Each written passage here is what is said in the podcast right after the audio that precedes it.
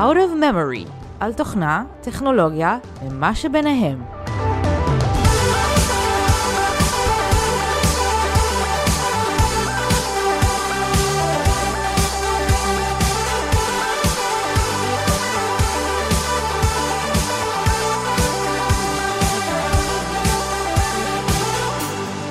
ברוכים הבאים לפרק מספר 9 של Out of Memory. אני מיכה קאופמן. אני עופר זליג. מיכה, שמת לב שאנחנו עוד מעט סוגרים עשרה פרקים של הפודקאסט שלנו? וואו וואו. לא, האמת היא לא שמתי לב, אבל יפה לנו. עשרה זה יפה, אני זוכר שרן תבורי אמר פעם שעשרה עשרה פרקים זה בדיוק הקו הזה שבין טוב אני מתחיל ואני לא כל כך יודע איך זה ימשיך ו- ואז מגלים שזה קצת קשה ל- להתחייב עם הזמן של הפודקאסט לבין, אתה יודע, אם עברת את העשרה פרקים אתה כנראה בסדר וממשיך עם האנרציה, אז זה, זה יפה. כמו שנה לנישואים. כן, משהו כזה. אולי נעשה איזשהו מטה פרק בפרק הבא, בפרק 11 שאחריו, על החוויות שהיו לנו, על הדברים הטכניים, הלא טכניים, נראה. בכיף. זה רעיון לחשוב עליו. אה, כל מיני הרפתקאות, איך, אה, איך בעצם הגענו ליותר אה, מאזינים. היה איזה בחור מצחיק בטוויטר, שאני יודע מה, הוא קורא לעצמו אולי בצדק, אולי, לא יודע, מומחה לקריפטוגרפיה שנכנס איתנו לאיזשהו ויכוח אה, פלספני, כי כתבנו ציוץ בתגובה למשהו שהוא כתב על RSA, ונתנו משהו קונסטרוקטיבי על RSA, והוא לא אהב שעשינו reply לציוץ שלו. ואז נכנס לכל מיני התפלספויות, יישמע חלק קטן מהפודקאסט שלנו, הוא הוציא דברים מהקשרם. אמר משהו לא נכון בעצם basically, משהו שהוא, שמנסה לצחוק עלינו שהוא, שהוא פשוט לא נכון, זה לא מה שהיה בפרקים על תולדות ההצפנה. התוצאה היא שההאזנות קפצו לנו מאוד באותם אה, יומיים בערך שהיה את ההתדיינות הזאת בטוויטר, אז כנראה, אתה יודע, כמו שאומרים, פרסום שלילי זה, זה עדיין בסדר כל עוד מאייתים את השם שלך נכון, אז uh, סבבה. כן. וכן, והיה את המצעד של גיק uh, טיים, מצעד, מצעד הפודקאסטים, לא נכנסנו אליו, uh, למעשה לא נכנסנו אפילו לבחירות עצמם, כי בפרלימינרי לא הגענו לרשימות, ומקווה ששנה הבאה כבר כן ניכנס, אבל uh, בגלל שגם לואו בטרי לא נכנסו ולא זכו, סליחה, נכנסו להצבעה אבל לא זכו, זה מנחם אותי שכנראה ההצבעה היא יותר אקראית ממה שאנחנו חושבים. מה שכן, מה שכן, היה בחור בגיק טיים שהגיב והזכיר אותנו, את Out of Memory, הוא כנראה הגיב שם ראשון לכתבה, או לא יודע מה, והוא קיבל המון upvotes. המון אנשים שראו את Out of Memory, כי הם בעצם ראו כתבה שכנראה הייתה ארוכה עם המון פודקאסטים, הלכו לתגובות, ראו אותנו, אהבו את זה, וגם זה הקפיץ אותנו מאוד. באותו יום שיצא הסקר הזה, נדמה לי 31 בדצמבר, באותו יום, יומיים, שלושה, ממש ראינו בסטטיסטיקות קפיצה גדולה בהאזנות, אז וואלה, מעולה. כן, תמשיכו להאזין לנו. תמשיכו להאזין לנו בהחלט. אז עופר, מה בפרק היום? האם גוגל שוב מנסה לשבור לנו את האינטרנט? If you can't beat them, join them. כניעה סופית של מייקרוסופט במאבק בינה לבין כרום. למה כל מתכנת צריך להימנע מהתעסקות ידנית בנושא time zones?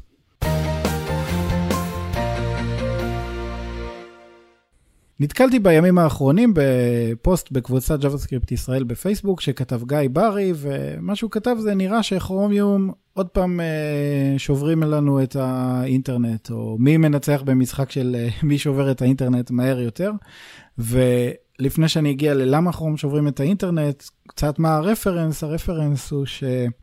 לאורך שנים היה את אינטרנט אקספלורר שהרשה לעצמו לעשות מה שהוא רוצה, להמציא דברים כי הוא שלט בשוק, היה דומיננטי בשוק הדפדפנים.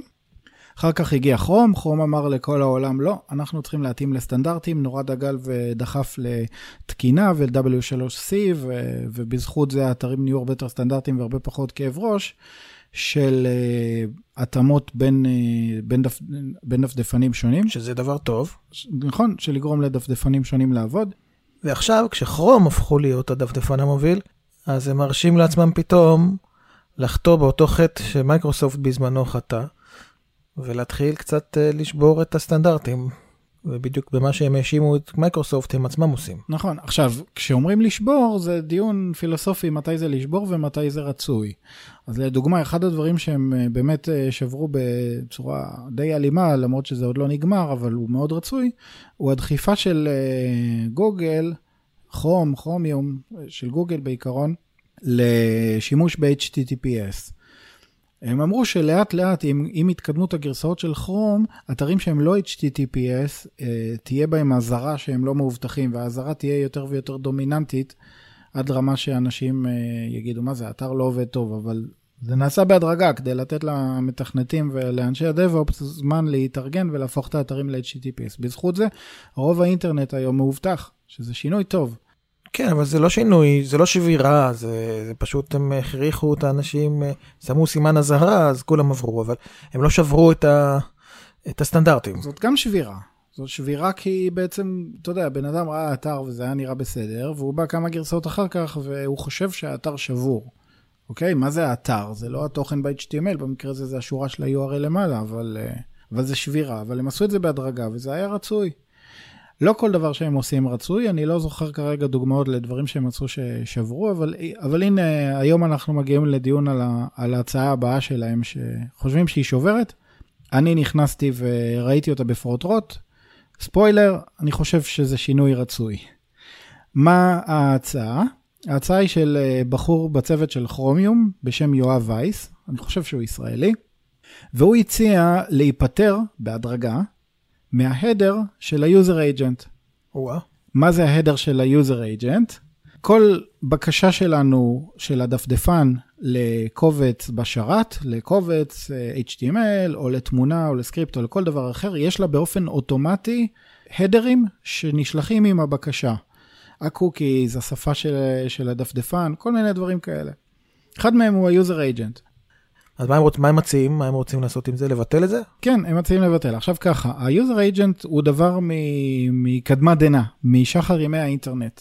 הוא התחיל באמת עם שם של דפדפן וגרסה, ואולי אה, מערכת הפעלה, אבל נוצר מצב שדפדפנים היום משקרים לגבי הזיהוי שלהם, מוסיפים כל מיני שמות של דפדפנים ב-user agent הזה שאין לו הגבלת אורך, והוא יכול להיות ארוך מאוד, והוא ארוך מאוד בהרבה מקרים, ומוסיפים דברים כדי שאתרים שעושים sniffing של ה-user agent, ובהתאם לזה מנסים להבין איזה דפדפן יש לך ומה היכולות שלו, יחשבו שיש יכולות מסוימות. אז לא מספיק להגיד אני אינטרנט אקספלורר, או אני כרום, או אני נטסקייפ, או שהיה בזמנו, ועכשיו פיירפוקס. הדפדפנים האלה הוסיפו עוד ועוד מחרוזות, כמו like uh, Gecko, או למשל דפדפן אדג' uh, שאומר על עצמו שהוא כרום בגרסה מסוימת, או כל מיני דברים עתיקים כמו KHTML, כל מיני דברים מוזרים. וזה די מגוחך. וזה מגוחך גם כי אותם דפדפנים משקרים ומה הקטע, אבל זה גם בעייתי כי אותם uh, אתרי אינטרנט, שרתים שמנסים לעשות sniffing ולהבין מה-user agent איזה דפדפן זה, גם מסתבכים באמת עם כל, ה... עם כל הטקסטים הנוספים האלה, וגם לפעמים פשוט שוברים ומפרסרים את זה, מזהים את הטקסט לא נכון ומגיעים למסקנות שגויות. רגע, אתה מדבר, אתה מדבר על זה גם שמשתמשי קצה יכולים פשוט לזייף את ה-user agent שלהם על ידי שנכנסים ל-dev tools של הכרום ומחליפים את זה או דברים כאלה, או שאתה מדבר על מה שהדפדפן עצמו שולח? לא, מה שהדפדפן עצמו עושה, אם משתמשים עושים את זה, זה כבר לא... אם משתמש ומפתח משנה את זה לצרכים מסוימים, זה, זה לא העניין. אני מדבר על השימוש של המסות. עכשיו, סתם דוגמאות, יש דפדפן, אה, אני לא משתמש בו, הבנתי שהוא די פופולרי, יש לא מעט אנשים שמשתמשים בו, בשם ויוולדי. ויוולדי מבוסס על כרומיום, כידוע כרומיום הוא המנוע רינדור שכרום משתמש בו, וויוולדי בנו דפדפן שאמור להיות עם יכולות user interface הרבה יותר טובות מסביב לדף המרונדר. אה, לא משנה. ויוולדי גילו שאתרים מסוימים, אפילו שהם משתמשים בכרומיום סטנדרטי, לא עובדים טוב. מזהים אותם כוויוולדי, ולכן פתאום הסמן לא נמצא במקום הנכון, או שהבן אדם מקבל הודעה שהוא צריך להשתמש בכרום, וזה, וזה אילץ את ויוולדי לוותר על לזהות את עצמם ב-user agent כוויוולדי, ובמקום זה לזהות את עצמם ככרום. ממש אחד האנשים הראשיים בוויוולדי יצא באיזשהו סרטון יוטיוב מאוד כזה מתוסכל, שאמר אנחנו נאלצים לשקר כדי לגרום למשתמשים שלנו שהאתרים שלהם יעבדו כמו שצריך. הם ממש הראו, הנה הוויוולדי שלנו, הנה אתר שבור. אני הולך משנה את ה-user agent, אני על אותו ויוולדי, פתאום האתר לא שבור. זה בגלל התנהגות uh, שבורה של שרתים. אוקיי, אז מה הפתרון? תבטל לגמרי את ה-user agent? זה גם צריך אותו, אבל מכל מיני סיבות. לפעמים כן, האתר צריך באמת uh, להתנהג אחרת אם אתה גולש מדפדפנים שונים כדי שתראה את זה כמו שצריך. אז אתה חייב לשים איזה משהו. יש איזו מטרה טובה בסופו של דבר ל-user agent. כן, אז מה שהוא מציע לעשות ב... בהצעה שלו, היואב וייס הזה, הוא לשנות את זה לתקן אחר חדש שהם ממציאים, שנקרא UA-CH, שזה user agent client hints, איזשהו negotiation כזה שאני לא אכנס לפרטים שלו, שבו השרת מבקש מהדפדפן דברים מסוימים שהדפדפן יגיד לו, ואז גם נחסך כל המחרוזת הארוכה הזאת שעוברת בכל request שיש. וגם המידע הזה שיגיע, יגיע בצורה של שדות מסודרים ולא איזשהו parsing כזה של טקסט שיכול להצליח ויכול לא להצליח ב... על ידי השרתים. כשאני אומר יכול לא להצליח, זה שאפילו יוטיוב בעצמם שברו את ה-parsing הזה. בגרסה מסוימת של פיירפוקס, יוטיוב לא מציג את נגן הוידאו הנכון. סתם כי הוא מזהה לא טוב את הגרסה, הוא לגמרי יכול, אבל הוא לא עושה את זה, וזה גרם לפיירפוקס להכניס איזשהו patch באיזה plugin שלהם, שמזהה את עצמם כגרסה אחרת רק בשביל שיוטיוב יעבוד. זה הזוי. אז זאתי ההצעה. האמת היא הצעה מגניבה. זאת אומרת, זה גם יחסוך לנו תעבורה אולי, כי במקום לשלוח את כל הפרטים על המערכת הפעלה ועל הדפדפן ועל הגרסאות, נשלח רק מה שאתה מבקש וגם יהיה איזושהי תבנית אה, קבועה ולא כל אחד יעשה מה שבא לו. אני די מסכים עם זה, זה שבירה, אבל שבירה שאני חושב שהיא רצויה, אני מקווה שהם עושים את זה בדיאלוג עם uh, קהילת האינטרנט. אבל האמת היא זה לא חייב להיות שבירה, זה יכול להיות שיתמכו גם בשיטה הישנה וגם בחדשה. האתרים ימשיכו. כן, אז בהתחלה זה יתמוך גם וגם, יש גם את הפקודת JavaScript של ה-Navigator.user agent שהם רוצים לעשות ל-deprecation, אתה יודע, deprecation זה ממשיך לעבוד, אבל ב-Dev למפתחים, יש איזו הודעה כזאת של exclamation mark צהוב שאומר שזה deprecated, כאילו תדע לך שבעוד כמה גרסאות זה יפסיק לעבוד, אז תהיה ערוך לזה מעכשיו. הם ממש מתארים שלושה שלבים, או יותר, של גרסאות של כרום, שבהם זה יהיה לאט לאט deprecated יותר ויותר עד שזה יפסיק לעבוד בתהליך של שנה או משהו כזה. מה שיפה בזה, ויפה זו שאלה פוליטית, זה שבגלל שכרום הדומיננטי יפסיק לתמוך בזה, זה באמת יאלץ אתרים להפסיק להשתמש ב-user agent ב-sniffing שלהם. עכשיו, למה זו שאלה פוליטית? כי עוד פעם, זה קצת לא פייר, זה פתאום כרום מחליט לעשות את זה, כרומיום. ולא קהילת האינטרנט כולה, קהילת מפתחי הדפדפנים או ה-W3C. אז מה יהיה? ימים יגידו, אבל בגדול, אני חושב שהשינוי הזה מאוד רצוי ו- ומאוד חיובי ו- ויגרום לנו להיפטר מאחד מ- מ- משרידי האינטרנט של אה, שנת 94-5, אה, מתי שהתחיל האינטרנט. יפה, אני מסכים.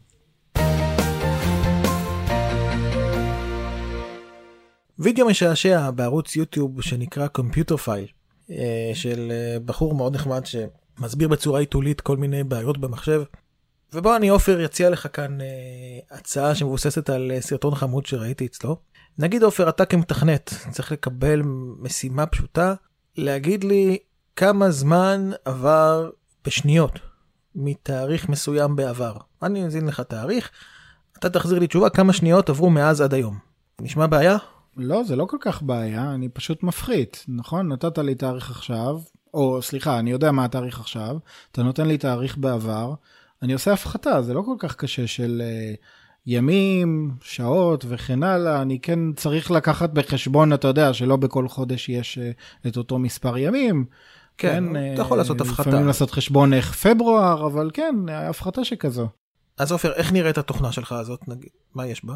אז אם יש בה איזשהו ממשק משתמש, אני מתאר לעצמי שאני נותן לך לבחור את התאריך שאתה רוצה לבחור ממנו, ועד איזה תאריך, או אתה יודע, תוכל להגיד עד עכשיו, ואני אעשה איזושהי הפחתה אלגברית של uh, ימים, שעות, דקות, שניות וכן הלאה. מגניב, לא בעיה, נכון? לא נשמע לי בעיה. עכשיו אז אני טיפה אסבך לך את זה, עופר, כי התקשרו לקוחות ואמרו שהתוכנה הזאת עובדת מצוין, אבל אין בה חישוב של אזור זמן. כשאני מכניס בתוכנה שלך את השעה והתאריך, ואני לא אומר באיזה אזור זמן, אז התוצאה היא לא בהכרח נכונה, כי אם השעה והתאריך הזאת, האלה שהכנסתי היו ביפן או בארצות הברית, זה משנה את כמות השניות שעברו עד השעון, השעה עכשיו בישראל. אה, אתה מדבר על מצב שבו התאריך אה, מקור ותאריך יעד הם לא באותם אה, אזורי זמן? כן, למשל. אוקיי, אז אני אוסיף ליד הדרופ דאונים אפשרות לבחור uh, זמן שבו נגיד הוא בין מינוס 12 לפלוס 12 בקפיצות של שעה, ואז אתה בעצם מכסה את כל היום. מדהים, אה, שכללת את התוכנה שלך, אבל אז עופר קיבלנו תלונה, יש מדינות שעובדות עם חצאי שעות, למשל... מה, אתה אה, רציני? לגמרי, למשל סאוט אוסטרליה, באוסטרליה, אה, יש שם טיימזון שהוא עם חצאי שעות. אוי ואבוי, ואני גר במלבורן ולא ידעתי את זה. הנה, אתה רואה, השכנים שלך ליד, יש להם שעון עם uh, חצי שעה ממך. מה אתה אומר? רגע, וזה רק פה בסאוס אוסטרליה או כאילו? לא, יש עוד מדינות, יש עוד מדינות עם חצאי שעות. אוקיי. זה, זה פופולרי? לא ידעתי שהדבר הזה כל כך נפוץ. לא ממש פופולרי, אבל יש מדינות שהטיימזון שלהם יחסית ל-GMT, לשעון העולמי, ה-UTC, הוא בהפרש של, של X וחצי שעות. מעניין. טוב, בסדר, אז זה לא יהיה מינוס 12 פלוס 12, בס על המשתמש, אבל אני אכניס גם חצאי שעות לזה, ל drop down. מגניב, וזו גרסה חדשה של התוכנה שלך, עופר. היא רצה קצת זמן, אבל אז התקשרו מנפאל, עופר. נפאל יש להם רבע שעה קדימה. מה? אתה רציני? כן. יש מדינות עם רבעי שעה. מה זה ההמצאה הזאת? למה הם עושים את זה? ממש לא יודע, אבל השעון שלהם הוא איקס ורבע שעות קדימה מהשעון של ה-GMT. אוי, טוב, אוקיי, הכבדת עליי, סתם לא הכבדת עליי, כי מבחינתי זה שינוי בלולאת פור, אבל הכבדת על המשתמש, אז המינוס 12 פלוס 12 יהיה בקפיצות של אה, רבעי שעה. מדהים עופר, אבל יש מדינות שהן באותו טיימזון, אבל, אבל מחליפים שעון בין קיץ לחורף בזמנים שונים. למשל, אה, ישראל ומצרים, אנחנו שנינו בפלוס 2 בטיימזון, אבל, אה, אבל זה קשור לחישוב כמה שניות עברו, כי אם השעה שהכנסת היא בדיוק כשעבר משעון חורף לקיץ, ובישראל זה לא אותו דבר כמו במצרים, אז זה לא משנה שאנחנו פלוס 2 ושנינו אנחנו... יהיה הבדל של שעה, אז זה לא, לא, לא מספיק להכניס uh, רק טיימזונים לתוכנה שלך. אוקיי, okay, אז אני אכניס uh, במקום מינוס 12 פלוס 12, נעשה את זה יותר uh, יעיל נגיד למשתמש, נכניס רשימה של מדינות, ובכל מדינה אני יוציא מוויקיפדיה מתי מחליפים לשעון קיץ וחורף, ובהתאם לזה ישנה את החישוב שלי של, המה, של כמה זמן עבר מתאריך לתאריך או משעה לשעה. יופי של עדכון גרסה, אבל יש בעיה קטנה עופר. אה, יש מדינות, יש להם אה, כמה אזורי זמן? למשל ברוסיה יש 11 אזורי זמן רק ברוסיה. 11 אזורי זמן? 11 אזורי, כן. אה, האמת היא שזה הגיוני, רוסיה היא מדינה כל כך גדולה, ומבחינת הקווי אה, גובה, כן. אפילו יש state בתוך ארה"ב שיש להם שתי time zone באותו state. state אחד עם שני time zones, מה אתה אומר? אורגון למשל, כן, יש להם שתי, אותו state בארצות הברית ויש להם שני time zones. יואו, איך סיבכו את החיים. סיבכו קצת. אז אה, לא טוב לעשות, אה, לבחור רק מדינות. אוקיי, okay, אז אני צריך להוסיף drop down, שאם בחרת מדינות מסוימות, countries מסוימים, בתוכם אתה תוכל, יהיה drop down שייתן לך לבחור גם אזור באותה מדינה, זה הרבה יותר עבודה בשבילי, אבל אני מניח שאני יכול לעשות אותה. אתה תבחר גם את האזור הספציפי, וגם קודם אמרנו שאתה תגיד לי מתי אותה מדינה או אותו אזור מחליפים שעון קיץ חורף, ואני אקח גם את זה בחשבון. וכשיגיע הקיץ נזיז שעה קדימה. כן עופר, אבל מה זה קיץ? כשבחצי כדור הארץ הצפוני קיץ, בחצי כדור הארץ הדרומי חורף, אתה יודע שבישראל חורף, באוסטרליה קיץ, והפוך. אוי, אוף, למה לקחתי את זה על עצמי, את ההתחייבות הזאת? וואלה, זה הרבה יותר מסובך ממה שחשבתי. טוב, תן לי את רשימת התאריכים שכל מדינה מזיזה לשעון חורף קיץ, ותן לי את רשימת הטיימזונס של כל מקום, ואני אסדר לך הכל. אוקיי, okay, אז זה נשמע פתרון אה, נחמד. זה עובד, אבל עופר, אה, התקשרו עכשיו מסמואה. יש אי קטן כזה, סמואה, תסתכל במפה בחיי, הודיעו שם שדילגו על יום. מה? דילגו על יום? כן. דילגו על כן, יום לא בתאריך הלועזי, הקלנדר הגרגוריאני? לא עכשיו, בתאריך 29 לדצמבר 2011, הם החליטו לדלג על ה-30 בדצמבר ולעבור ישר ל-31.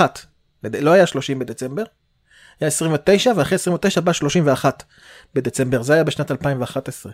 הם אמרו שזה עוזר להם במסחר, במסחר עם אוסטרליה, כי הם, במקום שהם יהיו ממש ממש מאחורי GMT, הם פתאום יהפכו להיות ממש לפני GMT. אה, הבנתי את זה. אז הם דילגו על יום אחד בשנת 2011, חד פעמית. ואתה אם אתה יכול בבקשה עופר תכניס את זה בחשבון בבקשה כשאתה מחשב כמה שניות עברו מתאריך בעבר אז אם בחרו תאריך בסמואה אתה צריך בבקשה לקחת את זה בחשבון כשאתה מחשב כמה שניות עברו מהתאריך בעבר כן אם, אם זה לפני 29 בדצמבר 2011. וואי בא לי למות כבר מהדבר הזה.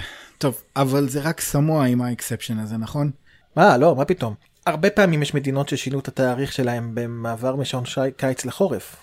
אתה חייב להחזיק אה, מאגר היסטורי של כל מדינה, לא רק מה היום, מתי קובעים אצלהם תאריך קיץ וחורף, אלא מתי כל הזמן בהיסטוריה הם שינו קיץ חורף. כי אחרת איך תדע כמה שניות עברו מתאריך בעבר? ייתכן שבאותה שנה שבן אדם מזין אצלך בתוכנה, באותה שנה המדינה החליטה ששעון קיץ חורף שלה שונה ממה שהיום הקיץ חורף שלה. אז אני פשוט אעביר לך עופר רשימה של כל הזמנים של מעברי קיץ וחורף בכל מדינה ולאורך כל ההיסטוריה. ואתה תכניס את זה לחישוב לפי השעון בתאריך שבן אדם בחר במדינה שהוא בחר. ואז תדע אם זה היה קיץ חורף באותה תקופה. אוקיי, okay, ואני צריך כל הזמן למשוך רשימה מעודכנת, נכון? ברור, כן. אה, אבל שים לב עוד משהו עופר, בין שנת 1940 ל-1945 אנגליה הכפילה את שעון הקיץ שלה. מה זה? מה זאת אומרת הכפילה? כן, הם החליטו ששעון קיץ מוסיף שני, שעתיים ולא שעה. קח את זה בחשבון, אבל רק בין 1940 ל-1945 ורק בבריטניה. בסדר? אה, אבל עוד משהו, עופר, רגע לפני שאתה תגיד לי שאתה עושה את זה, קח בחשבון שזה לא חל על מי שגר בגריניץ'. כי מי שגר בגריניץ' זה, זה המשמעות של GMT. אז רק בשאר בריטניה, בבקשה. וואלה, נכון. גריניץ' זה הזמן אפס בעצם, נכון. כן, אז מי שגר בשאר בריטניה, בין 1940 ל-1945, כשיגיע קיץ הם הוסיפו שעתיים ולא שעה. רק בתקופה הזאתי. אבל תבדוק בבקשה גם האם אירלנד נחשבת כבריטניה לעניין הזה בשנת 1940 או לא. זה כמובן משפיע על החישוב שלך, כן? אוי ואבוי, וואי, סיוט. הרגת אותי עם זה. טוב, בסדר, אין בעיה, סבבה. אני, כאילו, יש בעיה, אבל עדיין זה פתיר. אני אמשוך פעם בחודש רשימה מעודכנת משרת שמחזיק מידע על כל השינויים האלה, סבבה? אה, לא, לא, לא, מה פתאום פעם בחודש, לא עופר. אה, לא טוב, אתה צריך למשוך את המידע הזה כל הזמן של התאריכי שינוי. כי הנה למשל, בשנת 2013 בלוב, הממשלה הודיעה רק שלושה ימים לפני המעבר לשעון קיץ, שהשנה אין שעון קיץ בכלל. הוא מבוטל. זה רק ב-1913, אבל הודיעו את זה שלושה ימים לפני שהגיע שעון הקיץ. אז uh, אתה צריך למשוך את הרשימה הזאת, עופר, כל הזמן, לא פעם בחודש. מה, אתה רציני, אבל רגע, אפילו ווינדוס, עד כמה שאני יודע, לא מושך את הרשימה הזאת כל יום, הוא מתעדכן פעם באיזה חודש. כן, נכון, זה בש... באמת בשנת 2013 בלוב, כל המחשבים לא היו מכוונים נכון. הממשלה, בגלל שהיא הודיעה רק שלושה ימים קודם, לא היה ל Windows זמן לעדכן את עצמו ב patch, אז אה, במשך חודש בערך כל המחשבים בלוב לא היו מכוונים נכון בשעה. רק אחרי חודש המחשבים הסתדרו בלוב. טוב, אז אני הולך לעזוב הכל, אני אקבל קבצים ענקיים של מאות מדינות, מאות אזורי זמן ו counties וסטייטים בתוכם. לאורך מאות שנים. לאורך מאות שנים, כן. לא יודע אם מאות, אבל כן, נגדיר עשרות. כמה, נגיד במאה 200 שנים האחרונות. עם כל שינויי הזמנים שלהם והשעוני קיץ וחורף והשינויים הפוליטיים ומה לא, מאות אלפי שורות קוד, סבבה, לא אומר שחשבתי שזה יהיה איזשהו תכנות מהיר, זה כנראה לא, זה ייקח לי קצת זמן. אני אקודד הכל, ואני אמשוך עדכון של הרשימת שינויים הזאת כל יום, סבבה? אה, לא טוב עופר, אה, התקשרו מהרשות הפלסטינית בגדה, מסתבר שחלק מתושבי הגדה משתמשים בשעון ירדן, וחלק בשעון ישראל, אה, לא כל התושבים בשעון ישראל שם. מה? וואי, טוב, את זה אני, את זה אני כבר לא יכול לתכנת, זה, זה כבר מוגזם. אני אכתוב משהו, מה שאני אכתוב, זה מה שיש. טוב עופר רגע אבל רגע קיבלנו טלפון מהיסטוריון אחד הוא השתמש בתוכנה שכתבת והוא טוען שלא עובד. הוא הזכיר לנו שבמאה ה-18 עברו מלוח השנה היוליאני ללוח השנה הגיאורגיאני ואז אה, איבדנו שלושה שבועות שפשוט אה, לא היו. קפצנו שלושה שבועות קדימה במאה ה-18. אתה יכול להכניס את זה לקוד? אה, אני חושב שאני יכול אבל הקוד כבר נהיה ספגטי בטירוף. אני חושב שבטווח תאריכים הספציפי שתגיד לי הזיזו שלושה שבועות קדימה ולא נספור אותם כשניות שחלפו. סבבה? זה זה כמו שאמרתי זה הרבה יותר ספגטי קוד אבל אה, זה יעבוד. אה, אוקיי עופר אבל רגע קיבלנו טלפון מהיסטוריון רוסי אחד תודה על השינוי שעשית אבל uh, הוא אמר שהם עברו ברוסיה ללוח שנה הגיאורגיאני רק במאה ה-20 ולא במאה ה-18 כמו שאר העולם. אז השלושת שלושת השבועות האלה שאתה מזיז שאתה מבטל תלויים במיקום של האיש, אם הוא ברוסיה אז הם קורים רק עם, במאה ה-20 ולא במאה ה-18, תלוי בתאריך שבחרת. רגע, רגע, רגע. שנייה, עופר, לפני שאתה מכניס את זה, קיבלנו טלפון מהיסטוריון בריטי אחד. הוא אמר שמאז ה-24 במרץ 924, הם קפצו ישר ל-25 במרץ 925. כי החליטו שהשנה מתחילה בינואר במקום במרץ. אז קח את זה גם בבקשה בחשבון. רגע, רגע, עופר, לפני שאתה מתכנת את הדבר, הקפיצה הזאת בזמנים 924 ל-925, אז שים לב שגם קיבלנו שיחה מאסטרופיזיקאי אחד שאומר, היי, hey, יש לנו שנייה של פספוס. מה זאת אומרת שנייה של פספוס? מאיפה היא באה? כן, כי כדור הארץ עופר לא מסתובב במהירות קבועה. הוא מאט ומאיץ עם התנועה הטקטונית, ושדות מגנטיים משתנים וכל מיני כאלה דברים, ולכן האיגוד הבינלאומי לאסטרונומיה יושב ומחליט האם יש לנו שנייה של פספוס או לא. ואם הוא מחליט שיש להזיז שנייה, אז כל השעונים בעולם אמורים להציג 61 שניות בדקה אחת מסוימת. כלומר, יהיה 23, 59, 59, וזה לא יעבור ל-0000, 23, 59, 59 יעבור ל-23, 59 ו-60 שניות. יש שנייה שנקראת 60, שאחריה באה שנייה של 0, אבל רק אם הם מחליטים, חד פעמית. אתה חייב להכניס את זה לחישובים שלך, אחרת תהיה בשנייה סטייה משאר העולם. עופר? עופר? אתה עדיין איתי? עופר? נראה לי שעופר התייאש בשלב הזה. כן, אז uh, במוקדם או במאוחר כל מתכנת ייתקל בצורך הזה להתחשב בטיימזון, ואני לא יכול לתת לכם עצה טובה יותר מתברחו מזה. או ליתר דיוק, תשתמשו במה שאנשים חכמים נסו לכם את זה כבר. יש לכם API'ים במערכת הפעלה שלכם, תשתמשו בהם, הם לוקחים בחשבון את כל הדברים המוזרים האלה. אל תנסו לפתח דבר כזה לבד. טוב, חזרתי מהעילפון שלי אחרי שהרגת אותי. אני, כן, שמעתי את המשפט האחרון שאמרת, וכן, אתה כנראה צודק, אני לא הולך לכתוב את התוכנה הזאת. בימים האחרונים עופר קרתה מהפכה ממש מתחת לאף שלנו. ממש לפני כמה ימים מייקרוסופט שחררו את אה, דפדפן ה Edge החדש שלהם. אנחנו מקליטים עכשיו אה, ב-21 לינואר, אז ב-15 לינואר, שזה לפני כמה ימים, הוא יצא, ולמעשה הם בדפדפן הזה עשו מהפכה, הם נכנעו למלחמה הזאת ארוכת השנים שהייתה בין מייקרוסופט לבין אה, כל שאר העולם בערך, שמייקרוסופט התעקשה להישאר עם אה, דפדפן האקספלורר שלה, ששלט בעולם במשך המון המון שנים. ומבוסס על מנוע שנקרא Trident, שהוא מרנדר את ה-HTML. אחר כך, אנחנו יודעים, עבר ל-Edge, שהוא גם מבוסס על מנוע שנקרא Edge HTML, שהוא בעצם fork של אותו Trident. במשך המון המון המון שנים, מייקרוסופט היו מול כל שאר העולם, אם זה כרום שהשתמש ב WebKit, או אם זה פיירפוקס שהשתמש ב Gecko, ומייקרוסופט התעקשו להישאר עם הפיתוח proprietary שלהם, של מנוע HTML.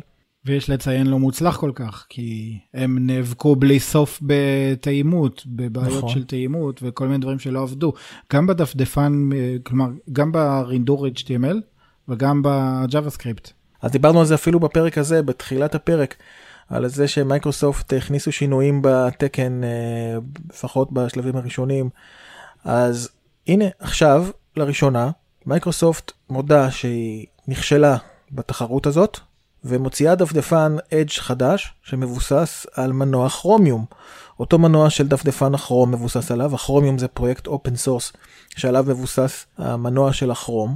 אז עכשיו אה, מייקרוסופט גם השתמשו באותו מנוע, ויגמר עידן המנוע של ה Trident של מייקרוסופט.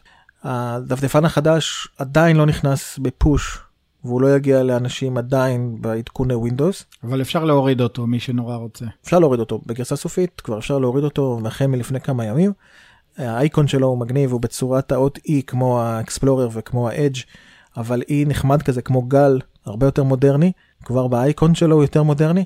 הדפדפן עצמו ממש ממש ממש נראה ומרגיש כמו כרום, טוב בסופו של דבר זה מתבסס על אותו מנוע. מן הסתם הם שינו את המעטפת, לא, לא מה שקשור לרינדור.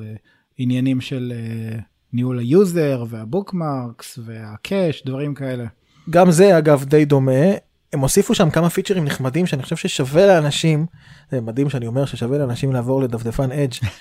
כן, לא, לא תיארתי לעצמי שאני אגיד את זה אי פעם, אבל uh, מי שינסה אותו י- יראה שהוא ממש מזכיר ומתנהג כמו כרום, אבל יש לו כמה יתרונות דווקא נחמדים. מה, מה נותן לו את האופי, את האופי שלו? כלומר, למה שאני לא אגיד, טוב, אז- בסדר, זה כרום. אני חושב שהדבר הכי מעניין שלא הרבה כותבים עליו, אבל הוא דורש הרבה פחות משאבי מערכת. אחת התלונות כלפי כרום שהוא דורש הרבה RAM והרבה CPU. הדפדפן של מייקרוסופט, שגם הוא מבוסס על אותו כרומיום, משתמש באיזה שליש או רבע או אפילו חמישית מכמות ה-CPU וה-RAM שדורש זה הכרום. מעניין, כי אני חשבתי שהאשמה במרכאות של השימוש ב RAM הוא של המנוע רינדור, ואם הם חולקים את אותו מנוע רינדור, כנראה שהאשמה היא לא בו. אז זהו, האמת היא שאני חושב שזה לא רק מנוע רינדור, לדעתי זה גם קשור לכל מיני תוספים ואקסטנשנים לפעמים לא בהכרח של כרום עצמם, אבל הדפדפן כרום כבר מגיע עם איזה אוסף אקסטנשנים בילט אין ואנשים עוד מוסיפים לזה עוד. זה השאלה אם הם, אם הם ישבו תפוחים לתפוחים, כאילו... אז זהו, אז לא בטוח שישבו תפוחים לתפוחים, אבל כרגע המצב הוא כזה, בכל מקרה כשאתה מתקין כרום אתה מקבל אותו כבר בהתקנה עם כמה אקסטנשנים ותוספים, ואם אתה לוקח כרום מהקופסה ואקספלורר, סליחה, אדג' מהקופסה, אתה, ושניהם כיום מבוססים על אותו מנוע, אתה תראה שהאדג' ישתמש לך בהרבה פחות משאבי מערכת, שזה יפה מאוד, מהמם. וגם יש לו עוד כל מיני הבדלים קטנים, יש לו למשל מצב של IE mode, שזה מיועד, אה, כמו שזה נשמע, אה, להציג אה, אתרים שבכל זאת אה, המתכנתים שלהם היו מספיק גרועים בשביל לעשות אותם רק לאינטרנט אקספלורר, ממשלת ישראל. לגמרי. אז אה, למשל, אז אתה יכול להפעיל מצב של IE mode, ואז זה יציג את זה כמו שהיה מציג את זה באינטרנט אקספלורר, זה משהו שאין בכרום. מהמם. הם הוסיפו שם גם אה, איזשהו משהו שמאוד מתגאים בו לא ניסיתי אני לא יודע איך זה בדיוק עובד אבל אה, אתה יכול לבחור אה, כמה מצב שלושה מצבי פרטיות.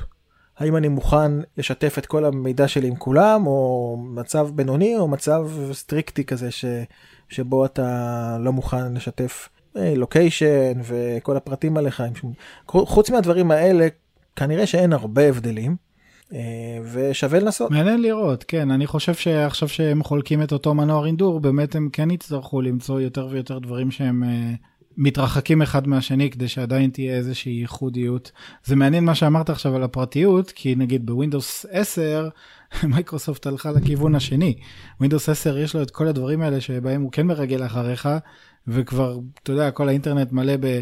התקנת עכשיו ווינדוס 10, דבר ראשון, לך למסכים האלה ואלה ואלה, ותעשה שם עוף למלא דברים.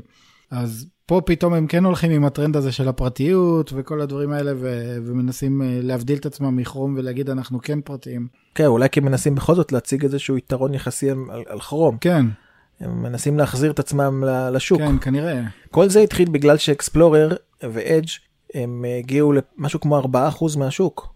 כן, וזה ממש אה, נפילה ממקום של כמעט 90% שהיו פעם. כן, אז מייקרוסופט לא עשתה את זה כי היא נורא רוצה, אלא כי הם הרגישו את זה בכיס. הם רצו לא לאבד את זה לגמרי.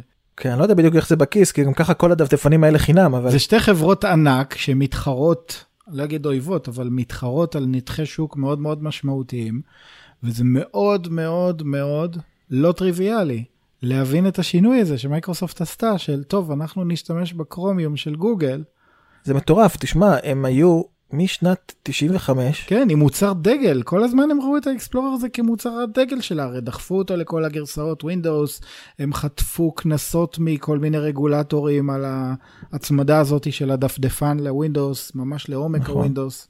כן, אנשים לא מבינים את גודל, ה... את גודל המהפכה שקרתה ממש בימים האלה.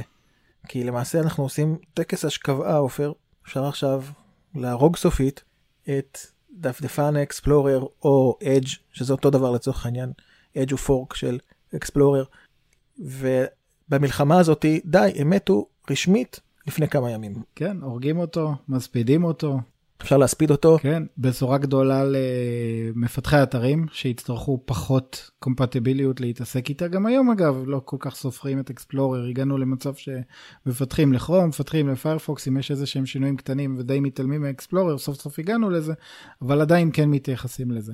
בעיקר באפליקציות אינטרנט ארגוניות של כל הקורפורטים הגדולים, שעדיין מקפידים כן לעשות תמיכה באקספלורר ובאדג'.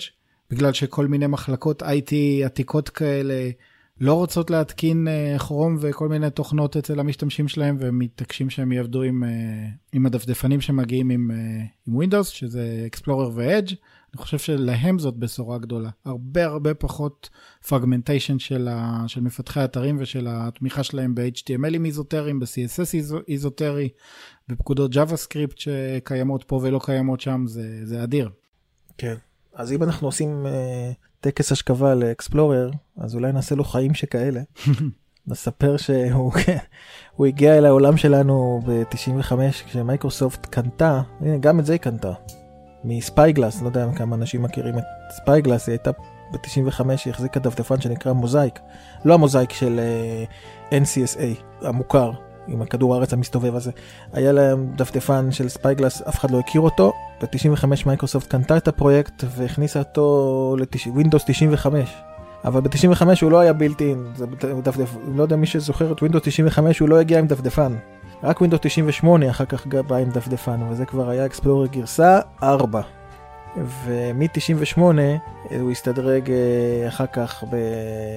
והגיע ב-A Windows XP לגרסה 6, הידועה. אה, כגרסה זוועה, אה, לא שהקודמות היו הרבה יותר טובות, אבל בתקופה של עד שנת 96 הוא גם היה דפדפן של מקינטוש.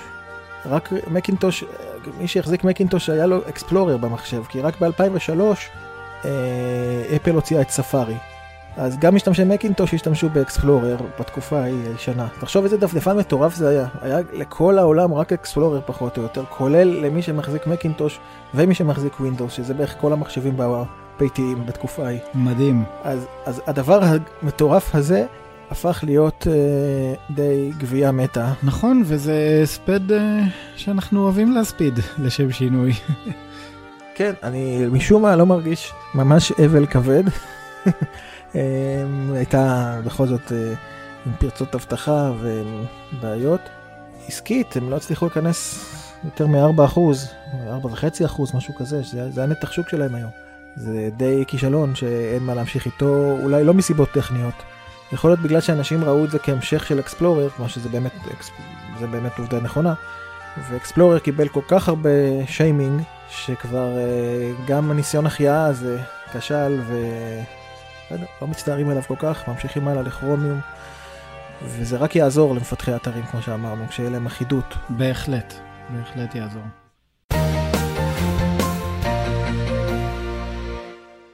אז לסיום, מה היה לנו היום, מיכה? גוגל מנסה שוב לשבור לנו את האינטרנט, הפעם היא מצאה לביטול כותרת ה-user agent, ולדעתנו זו שבירה מבורכת. הספדנו סופית את המנועים הישנים של אינטרנט אקספלורר ו-Edge סוף סוף, כש-Edge עובר סוף סוף להיות מבוסס מנוע קרומיום. וחישובי תאריכים וזמנים. אל תנסו את זה בבית. אל תקודדו את זה לבד. זה מסובך ברמות. תשתמשו בשירותים סטנדרטיים של מערכת ההפעלה שלכם. גם לינוקס, גם ווינדוס, גם מק, כולן מאפשרות לעשות חישובי זמנים, תאריכים, ההבדלים ביניהם. אל תנסו לעשות את זה לבד. לא תצליחו לטפל בכל מקרי הקצה, אזורי הזמן, המדינות, ההיסטוריה, השעוני קיץ חורף, פשוט אל. עד כאן הפרק התשיעי של Out of Memory. מאזיננו כבר מכירים את הקטע הזה בעל פה, אבל למי שחדש, נגיד אותו שוב. אנחנו זמינים בכל פלטפורמות הפודקאסטים הגדולות. פשוט חפשו בהם את המילה Out of Memory. מי שמאזין לנו דרך אפל, uh, אייטיונס, דרגו אותנו בבקשה בחמישה כוכבים, זה מאוד מאוד עוזר לצמיחה האורגנית של הפודקאסט. אנחנו רוצים להגיע לכמה שיותר אנשים, uh, גם מתכנתים וגם חובבי טכנולוגיה בכלל, גם כדי להעשיר וללמד וגם כדי ללמוד, בזכות הפידבקים שאתם משאירים לנו בסושיאל ובפרטי. אז uh, זהו, נתראה בפרק הבא של Out of Memory. ביי עופר. ביי מיכה.